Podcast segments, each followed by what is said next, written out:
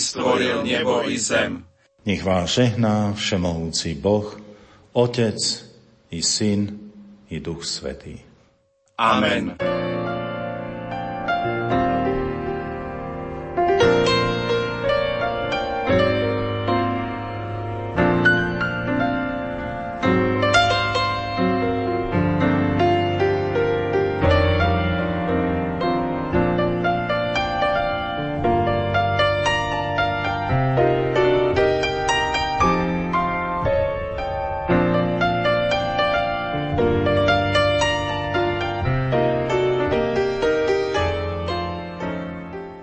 Buďte struční, neplitvajte slovami.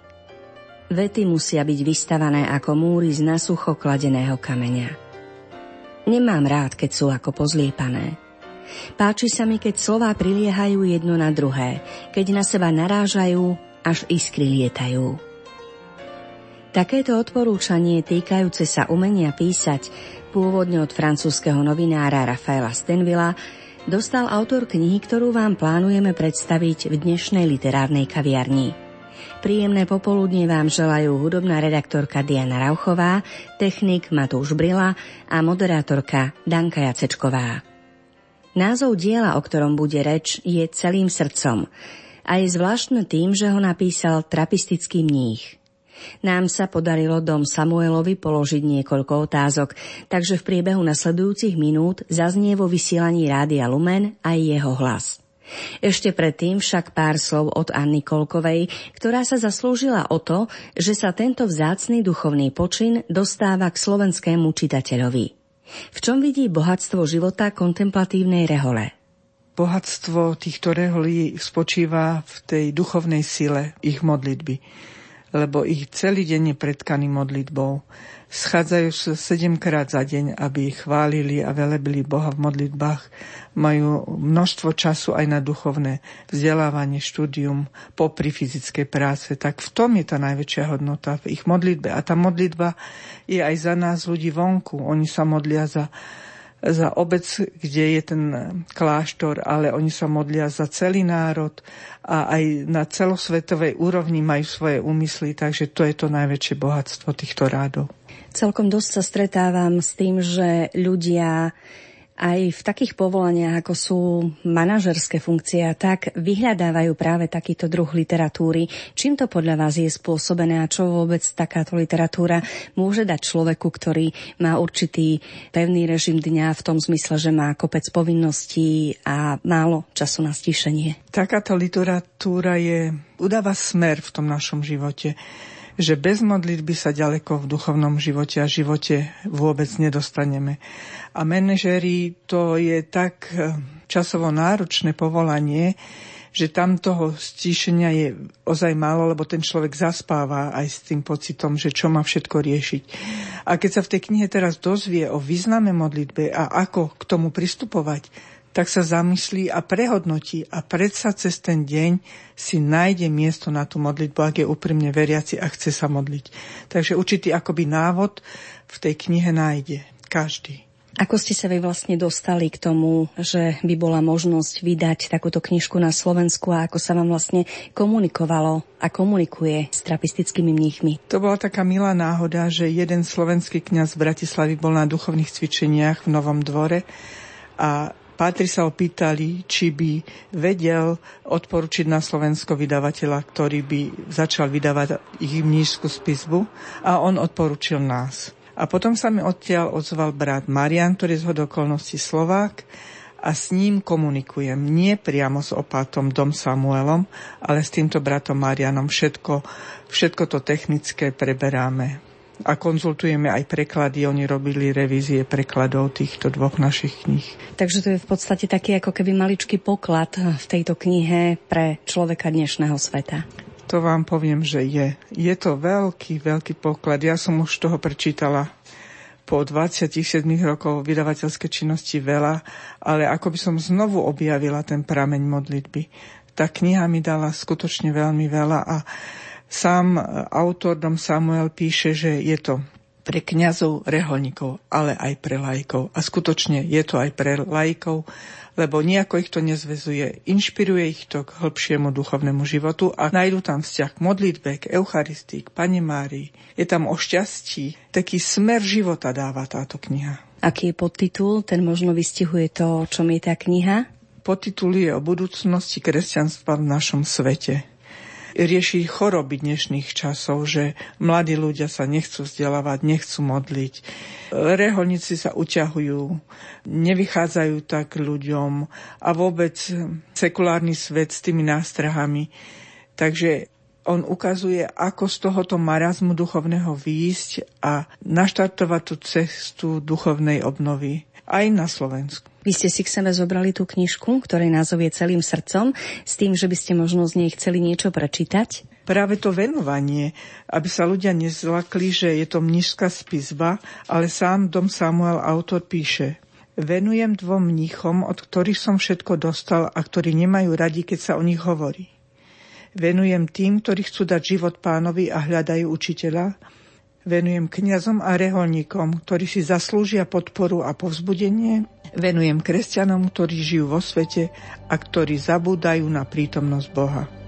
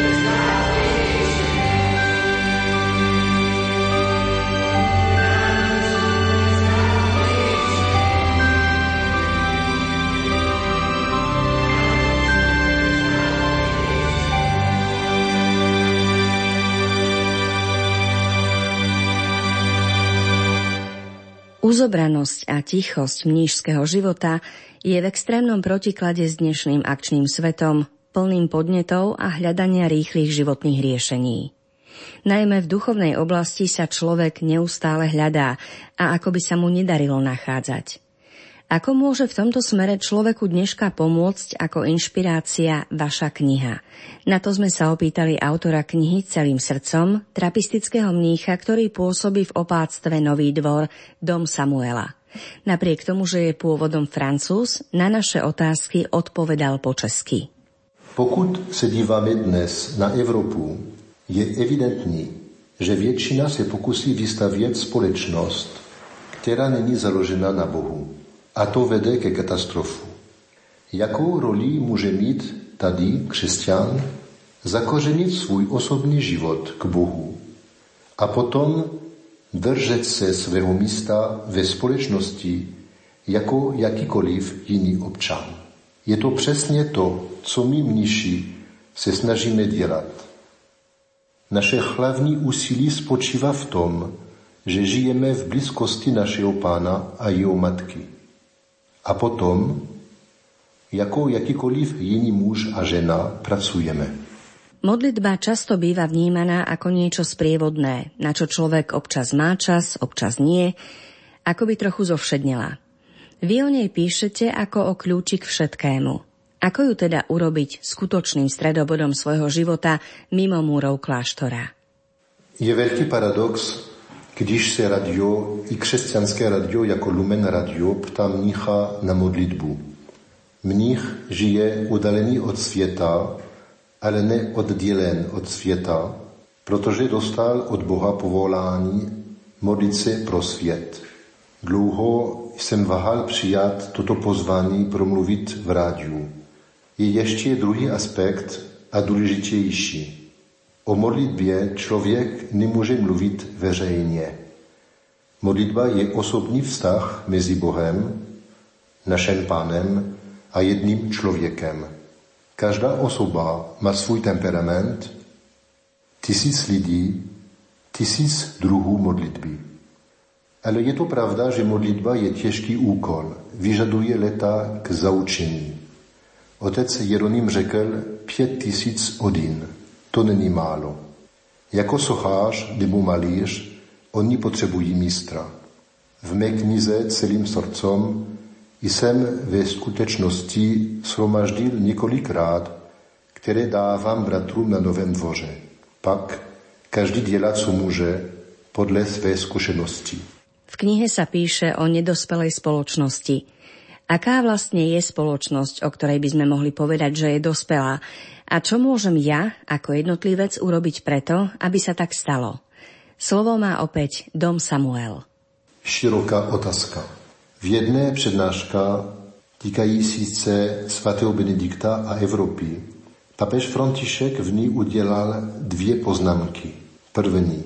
Velmi těžko se nám předávají hodnoty, kterým věříme, že jsou správné.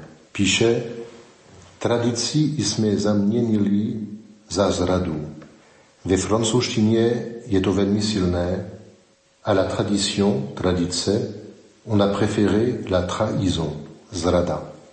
Papež říká také, že mladí mají potíž v růstu a v získaní zralosti ve důsledku přílišné posesivní lásky jejich rodičů. Je potřeba dát na to pozor. Můžeme mít naše mladé radí. Oni to potřebují. Ale pro jejich dobro a ne pro naše. To může nahánět trochu strach. Děláme to, co můžeme. Uděláme jistě chyby, často. Ale pokud zůstaneme v rukou Božích, není čeho se obávat. A také, když máte velkou starost, nezapomeňte, že mniši od 3 hodin ráno se za vás modlí. Ďakujeme Dom Samuelovi za odpovede a už o malú chvíľu sa môžete tešiť na dve ukážky z jeho knihy Celým srdcom, ktorá má podtitul O budúcnosti kresťanstva v našom svete.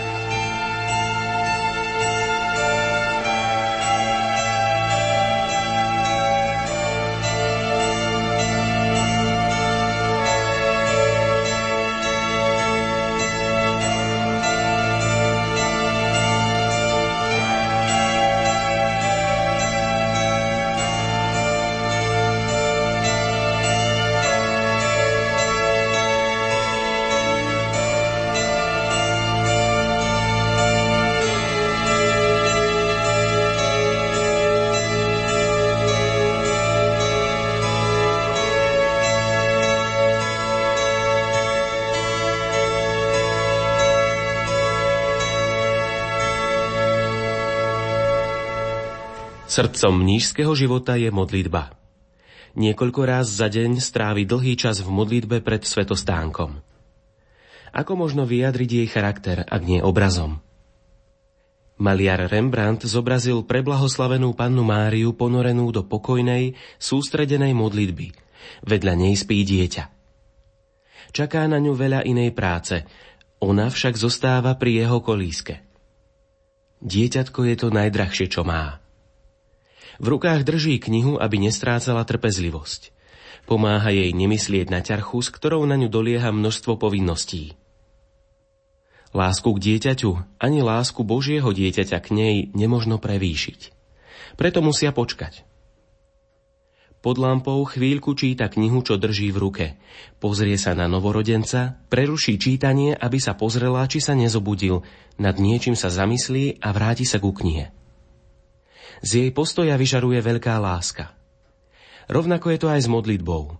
Ako spiace dieťa vzbudí lásku matky, tak v nás prebúdza lásku Kristus, náš pán, prítomný vo svetostánku. Lenže my sme myšlienkami inde. Čítanie knihy, krátka, často opakovaná modlitba a krátke okamihy ticha udržiavajú našu pozornosť upriamenú na Boha. Zásadné je poznanie, že dlhú modlitbu bez pomoci, Biblie, inej knihy, recitovaných modlitieb, ktoré máme v takej obľube, by okrem výnimočných a zriedkavých prípadov milosti psychika dnešného človeka nevydržala. Riziko, že taký človek upadne do snenia, milne považovaného za skutočnú modlitbu a sústredenie sa na Boha, je veľké. A ak sa aj tomuto úskaliu vyhne, Zotrvať v sústredení je také ťažké, že ho to odradí. A tak sa prestane, alebo takmer prestane modliť. My však modlitbu potrebujeme. Život nás sklamal a zle s nami naložil. Nevieme zniesť prehry. Rozčarovanie z nás urobilo egoistov, naučilo nás podozrievavosti, alebo v nás vzbudilo žiadostivosť po rýchlom potešení a pocitoch. Boh je pritom stále tak blízko, je tu pre nás, lenže my ho nevidíme, nepočujeme, takmer si ho nevšimneme. Modlitba, potrebnejšia než vzduch, čo dýchame, už nie je samozrejmosťou. Chceli by sme konať, urobiť niečo, čím by sme dokázali svoje schopnosti. Túžime stavať, tvoriť, dosiahnuť uznanie. V modlitbe o nič také nejde. Je to len mlčanie, čakanie odovzdanosť, zdanlivá zbytočnosť a prázdno. Neprináša nejaké alebo takmer nejaké city a pocity. No ak sa vydáme na púšť, do ktorej nás volá Boh, prevedie nás ňou až ku skutočnému a hlbokému priateľstvu s pánom Ježišom. Získa nám aj mocnú materinskú ochranu Panny Márie. Umožní nám v skrytosti, ale účinne pracovať na šťastí nás samých aj všetkých žijúcich – Modlitba je umenie. A ak má vytrvať, vyžaduje si vytrvalosť bežca na dlhé trate. Je darom, o ktorý prosíme a dostávame ho. Každá modlitba môže začínať slovami podobnými týmto. Pán môj a učiteľ. Prebývaš vo svetostánku, si pravý Boh a pravý človek. Moja úbohosť ma od teba nevzdialuje, ale robí ma horlivým a vytrvalým, aby som pri tebe zotrval a príjmal ťa. Je to vyznanie viery pred pánom skutočne prítomným vo svetostánku, uznanie vlastnej nedokonalosti a závislosti. Akokoľvek strohé a nepozorné sú naše očakávania, nikdy nezostanú bez odpovede. Boh ma vypočuje a daruje sa mi. V ňom je moje šťastie, aj šťastie ľahostajného davu kráčajúceho životom bez toho, aby tušil, že mu Boh podáva ruku. Modlitba je nesmiernym darom priateľstva s Bohom, ktoré sa chabo snažíme opetovať. Je pozornosťou upriamenou na toho, koho staviame na prvé miesto. Úbohým, ale neúnavne opakovaným pokusom udržať sa v jeho blízkosti. Len ten, kto má srdce čisté a vedie usporiadaný život, môže zaspávať s modlitbou na perách a po zobudení v nej pokračovať.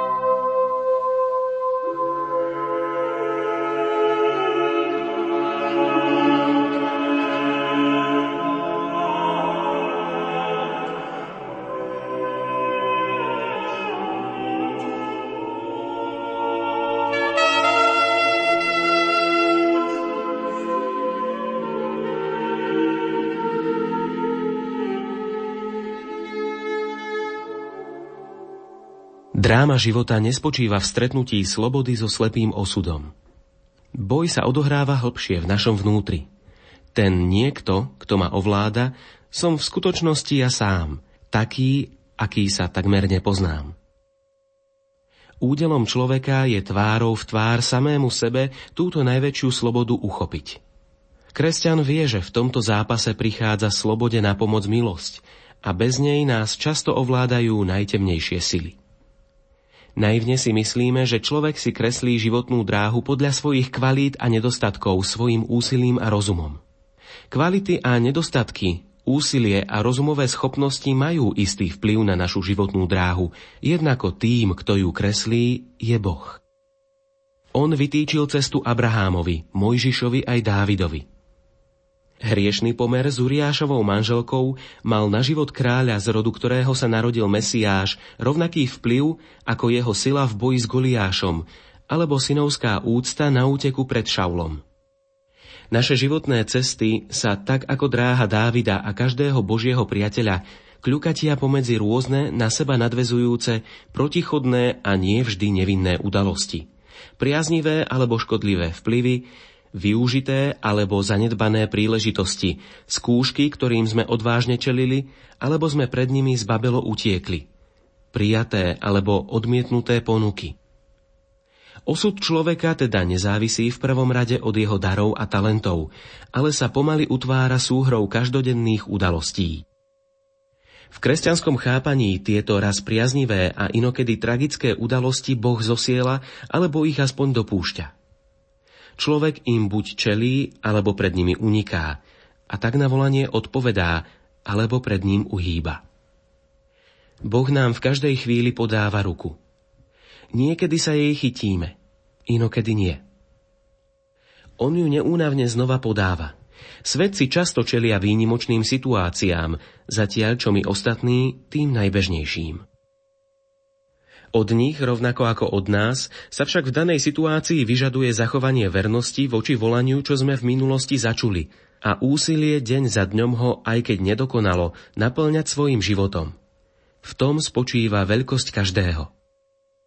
Tí, ktorí sa v minulosti dopustili nevernosti, by sa nad tými životnými epizódami zbytočne pozastavovali. Môžu ich pravda, že ľutovať, nesmú však dovoliť, aby ich brzdili na ceste vpred. A tí, ktorí majú strach z budúcnosti, by márne snívali o imaginárnych zajtrajškoch, ktoré sa nikdy nestanú skutočnosťou. Keď sa oráč pri práci obzerá za seba, vyorie krivoľaké brázdy – Nevracajme sa do minulosti, ale príjmajme to, čím nás poznačila. Neupínajme sa k budúcnosti, ale smerujme k dobru, čo nám môže priniesť. Nech je našou jedinou starosťou svedomité, zodpovedné a múdre prežívanie prítomnosti. Pre bratov, ktorí sa znepokojujú kvôli budúcnosti, majme na porúdzi radu, aby čo najlepšie prežívali každý deň života – to, čo si urobil včera, ovplyvňuje tvoju dnešnú vernosť. To, čo robíš dnes, je prípravou na tvoju zajtrajšiu vernosť. To, čo urobíš zajtra, nech je to našou jedinou starosťou. Dnešní ľudia žijú v prítomnom okamihu rovnako ako my. Často je to však okamih plný úzkosti bez koreňov a bez budúcnosti. U kresťana je to naopak – keď niečo začne, pokúša sa v tom pokračovať a jeho dnešné rozhodnutia a skutky ovplyvňujú to, ako na tom bude zajtra. Z tejto perspektívy život nepripadá nezmyselný, ale má začiatok, smerovanie a završenie. Na to, aby sme dnes mohli konať, správne sa rozhodovať a získať odstup, je veľmi cennou pomôckou poznanie svojej minulosti, dávnych aj nedávnych dejín vedieť o niekdajších chybách, pochopiť, čo vedie k správnym a čo k nesprávnym rozhodnutiam. Ako došlo ku konštantínopolskej kríze? Aké boli príčiny reformácie? Kto v západnej Európe v 30. rokoch minulého storočia povedal pravdu o komunizme? Kto mal jasno v prvých mesiacoch druhej svetovej vojny? Kto pred druhým vatikánskym koncilom počas neho a po ňom zastával hodnoty, čo sa ukázali ako sľubné alebo zhubné? A ako sme na tom dnes? Nikto nemá patent na pravdu. Zvlášť pri pohľade na samého seba sa nevyhneme istej zaslepenosti. Potrebujeme druhých a vedieť sa obklopiť priateľmi a ľuďmi, ktorí nám poradia. Nájsť si učiteľa je zárukou jasnej mysle. Prídu skúšky, pády, nepochopenie, zlyhania a zrady.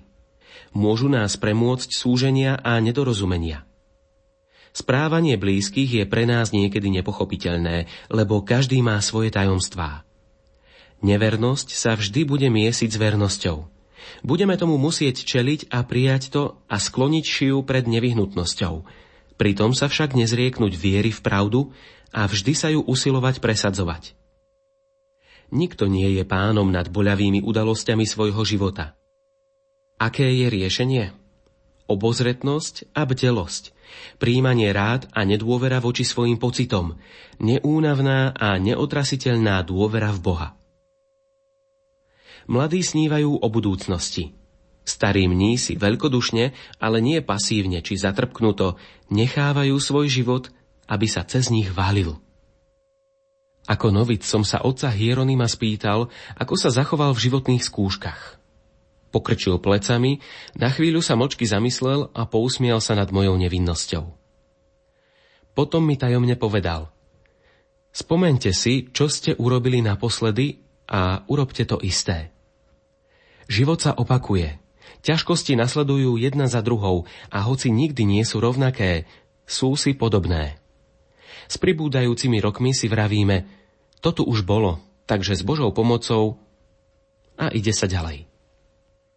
Nikto nemôže o sebe tvrdiť, že je dokonale vyrovnaný.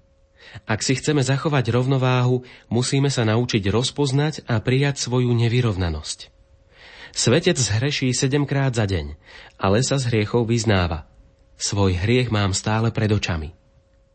Ak si budeme jasne uvedomovať svoje ťažkosti aj ťažkosti blížnych a celej spoločnosti, zachováme si správny postoj voči Bohu a môže to mať dosah na našu modlitbu bude vrúcnejšia a horlivejšia.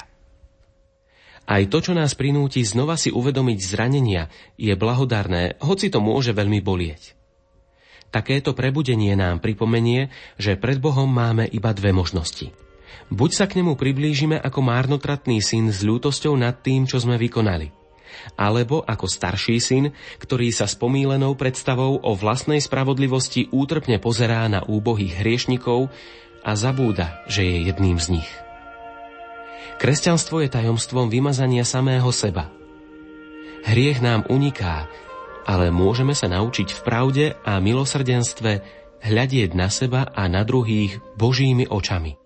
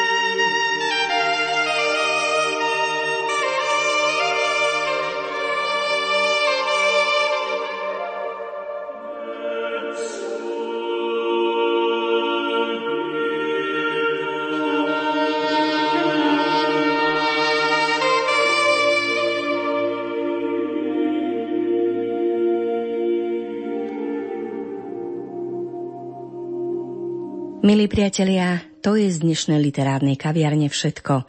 Za pozornosť vám okrem našich hostí, Dom Samuela a Anny Kolkovej, ďakujú Diana Rauchová, ktorá vybrala hudbu, Matúš Brila, ktorý sa postaral o technickú stránku, Martin Šajgalík, ktorý načítal do relácie ukážky a Danka Jacečková, ktorá vás sprevádzala slovom. Prajeme vám požehnané dni adventu.